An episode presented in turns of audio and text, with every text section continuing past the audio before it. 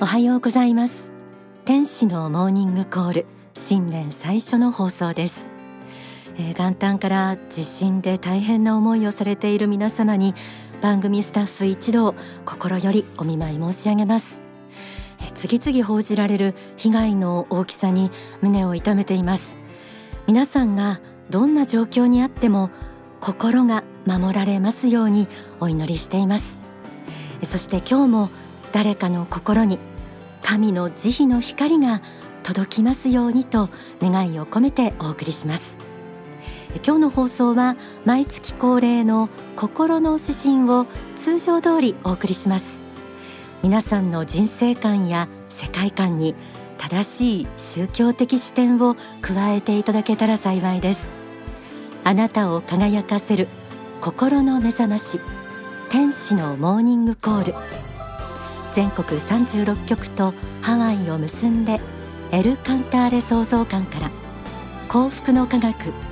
幸福の科学出版の提供でお送りします。パーソナリティは白倉律子です。天使のモーニングコール、今週お届けするのは毎月恒例心の指針、月刊幸福の科学2024年1月号に掲載されている大川隆法総裁書き下ろしの言葉、今年最初の心の指針。タイトルは痛みに耐えるです。では早速朗読します。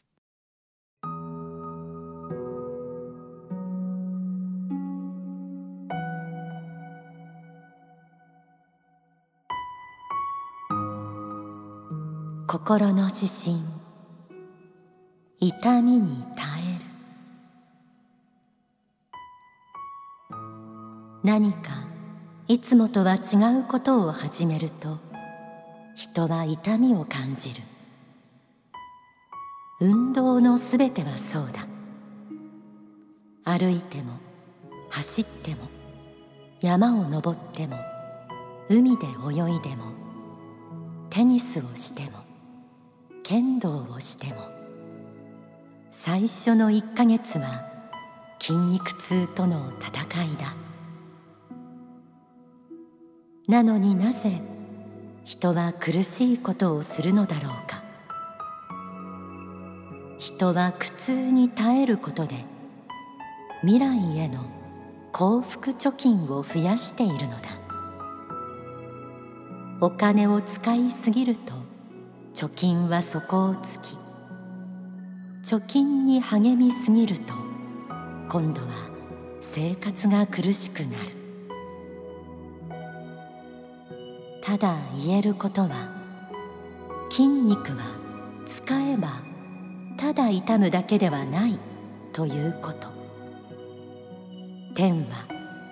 機能界なるものを与えたもうだ。やり続けると爽快感が増し、かえって悩み苦しみから自由になるのだ。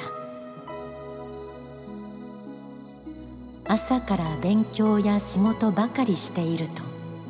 だんだんに能率が落ち行き詰まってくる。だが1時間の運動を入れると頭は再起動し始める。私も万を超える本を読み、3000を超える本を書いたが、今も裸眼のままだ。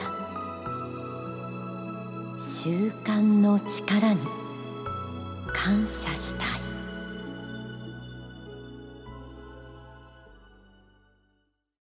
今月の心の指針、痛みに耐える、いかがでしたでしょうか。何かいつもとは違うことを始めると、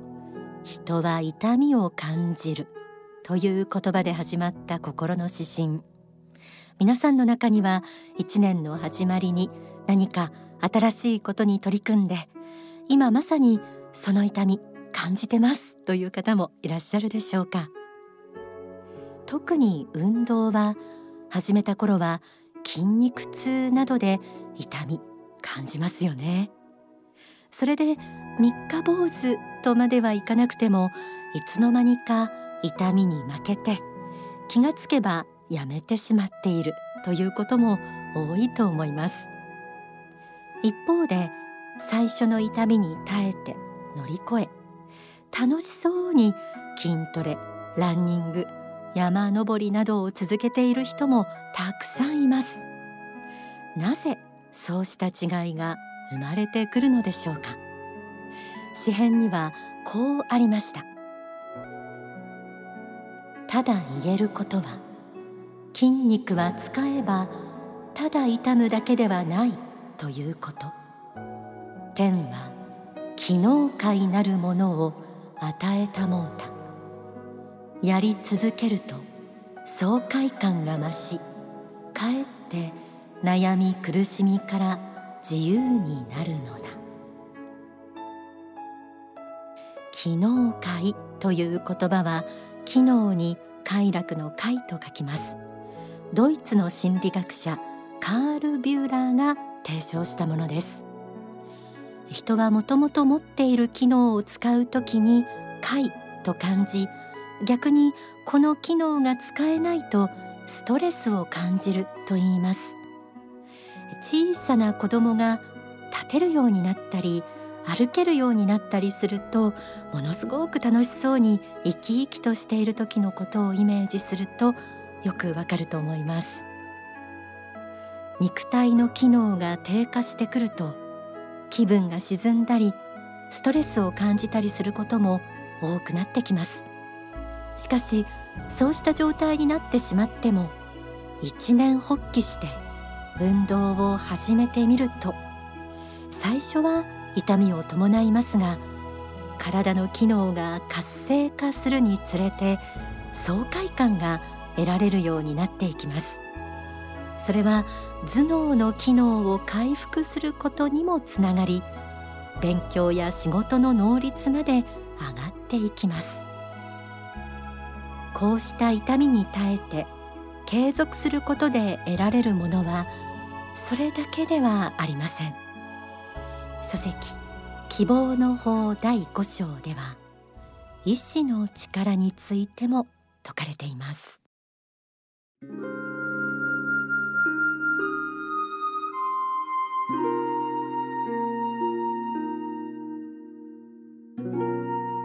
にわかに発奮して意志の力を強くしようとしても、それはそう簡単には強くなりません。元旦に一年の目標を立てても、大抵は一週間もしないうちに崩れていくものです。意志の力を鍛えることも筋肉を鍛えることと同じで、コツコツと合理的に努力を積み重ねていくことが大事です。それによって一定の実力がついてきて、少々の苦難や困難ではへこたれない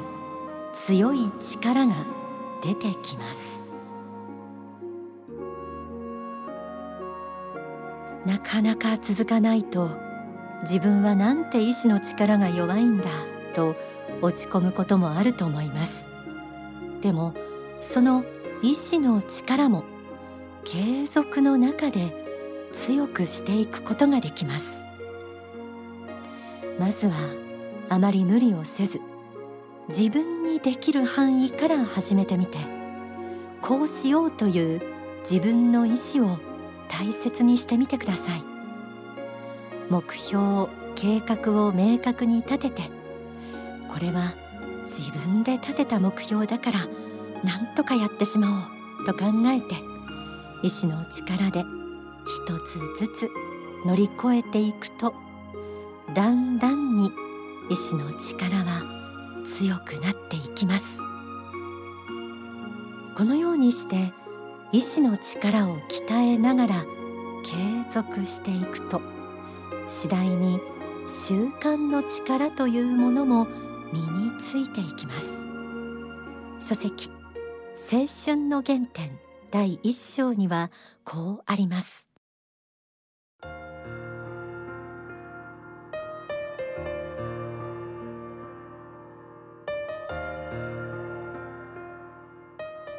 最初は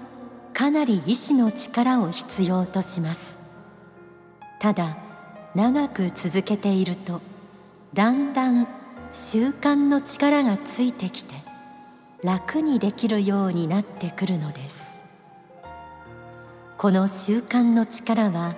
同時に技術の力でもあります。何かをやり遂げるための技術力というものがあります。技術の力、習慣の力を身につけることによって、最初は非常に困難に見えたものが楽にできるようになってきます。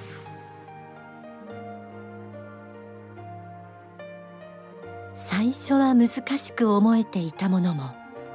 長く続けていく中で、習慣の力が身についてくると楽にできるようになります。イメージが湧かなければ、例えば毎日の通勤通学のことを考えてみるといいかもしれません。初めて勤務先や学校に行くときは、それこそルートや交通手段などを詳しく調べて、こうやって行こうと一定の意思を持って向かうことになると思います。でもそれも毎日続けているとだんだんに慣れてきて、いつの間にかほとんど何も考えなくても目的地に行けるようになると思います。これも習慣の力と言っていいでしょう。詩編の最後には、大川総裁自身が実践してきた習慣の力についても綴られていました。私も万を超える本を読み、3000を超える本を書いたが、今も裸眼のままだ。習慣の力に感謝したい。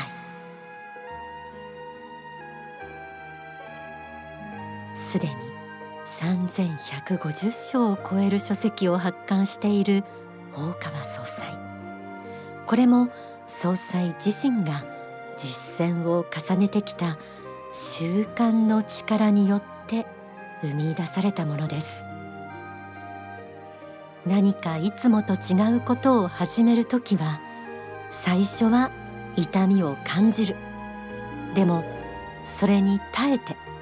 意志の力で続けていくと、次第に習慣の力がついてきて楽に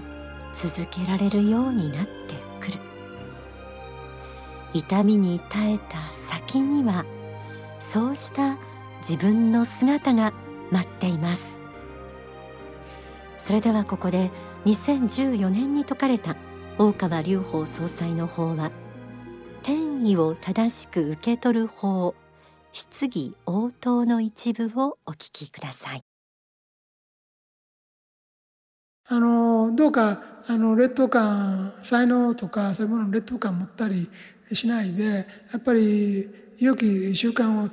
作ること。習慣になれば、自然にできるようになるの。その時間になったら、日が昇ったら目が覚めるじゃないけども、お昼が来たらご飯が食べたくなるじゃないけど、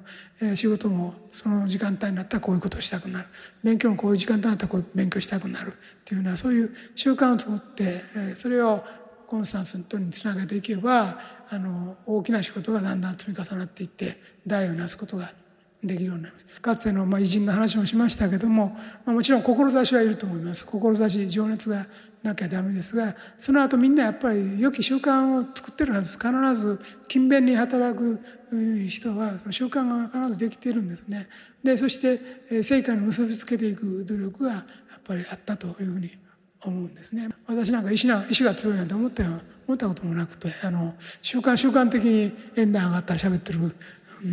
だけでございまして、もちろんプレッシャーはかかりますけれども、そのプレッシャーはかかるけど、そのためには日頃からその準備をしていくことが大事だし、勉強したことはやっぱりちゃんと外に吐き出して成果にして固めていくということが大事で、ただ勉強だけし続けるのはダメなんですね。こう1年間勉強だけし続けてるともう勉強しすぎて言うに言えない、1時間で喋ろうたってもう言えないので、一個一個勉強していったことを話していって惜しみなく出していく、積み重ねていって、まあ記憶する必要はないので、もう言ったことは全部記録でして、本とか CD で残ってますので、 DVD で残っているので、まあ気にしないでどんどん積み重ねていくという形でやってます。習慣の力は結局やっぱり才能とか、本当強い意志の力もいるとも思うけど、意志や才能を超えるものがやっぱり最終的にあるような気がします。英語だってできないと思って例えば悩んでても、いやあんなこと悩んでるより毎日毎日ですね、どっかの場所で英語の勉強を続ける習慣を作る、電車に乗る、毎日同じ電車に乗るとかバスに乗るとかいう習慣があるなら、そこで英語の勉強をするっていう習慣をつけてしまえば一年中やれることですよね。そういうふうなことで気がつけば学力がついているということがあるわけですね。これ非常に大事にしてください。そうすると別に北海道の人であろうが東京の人であろうがそんなも関係ない結果が出てくるようになります。嘘だと思わないで信じてくれた方が、いい結果になる。転移を正しく受け取ってください。お聞きいただいた説法は書籍人格力第一章に収められています。今日は心の指針痛みに耐えるを味わってみました。 No pain, no gain、 痛みなくして得るものなし、そんな有名な言葉を思い出した方もあるでしょうか。総裁は自身の意志の力について、意志が弱いからこそ習慣の力でやっているとお話しされたことがあります。これ結構深い言葉だなと思うんですよね。このお話も書籍人格力で読むことができます。後ほどエンディングで書籍のプレゼントのご案内もしますね。最近では生活も便利になって誘惑もいっぱいで、ついつい楽な方を選んでしまいがちになりますが、ただそんな中でもあえて痛みに耐えることで得られるもの、そこに焦点を置いて人生において大切なものを得ていきたいものです。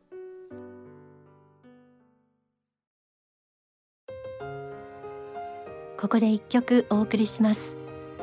2022年10月公開の映画呪い返しししおこ誕生メインテーマ曲君の瞳は輝いて戦闘バージョン、作詞作曲は大川隆法総裁、歌は篠原さえさんです。3月3日は君の第二の人生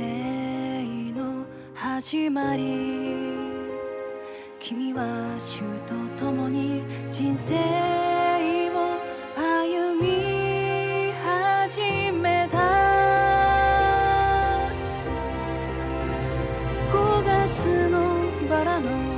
花の中で君は自分の運命を悟った。たとえ厳しくともこの道を行くしかない。君は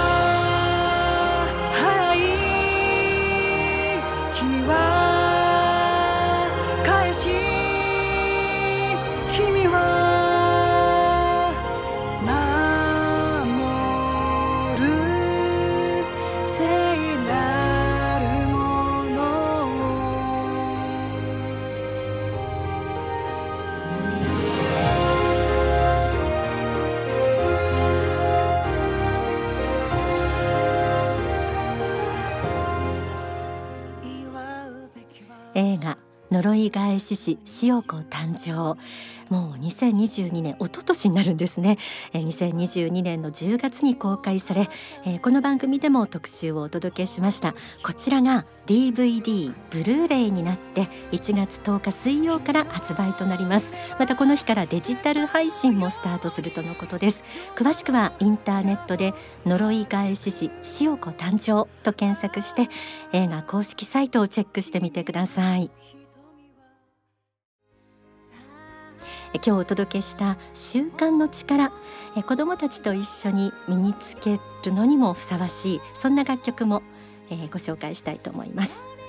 本を読もうよという曲もあります。それから自助論でいこうよ、そんな曲もあります。今回のテーマ、習慣の力を鍛えていく上で、こうした楽曲を聴きながら歌いながら楽しく習慣作りをしていくのもおすすめです。幸福の科学グループが運営する乳幼児向けの宗教教育施設エンゼル少女向けに大川総裁が作詞作曲した楽曲です。本を読もうよ、自助論でいこうよ、詳しくは幸福の科学出版公式ホームページをご確認ください。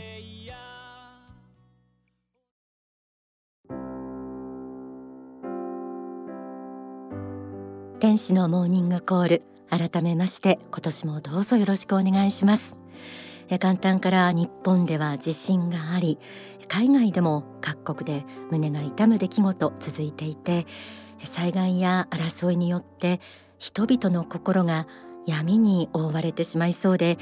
この番組で少しでも神の光が、もっと言えば造物主の人類への慈悲の光が届きますようにと祈るばかりです。さまざまな宗教や思想を統合する教えが幸福の科学で学べます。そして何よりも人々の心には信仰の本能があり、こうした危機の時代だからこそ主なる神を求め、信じ祈っていただきたいと思います。神々の主、至高の神の名をエル・カンターレと言います。これからも人類を救済し、次の時代の新文明を建設するために説かれたこの仏法真理を毎週お届けしてまいります。では今週のプレゼントのお知らせです。心の指針痛みに耐えるが掲載されている月刊幸福の科学1月号と人格力、こちらを5名の方にプレゼントです。天使のモーニングコールは番組公式ホームページがあります。そちらに投稿フォームがありますので、そこからもご応募できます。他に E メール、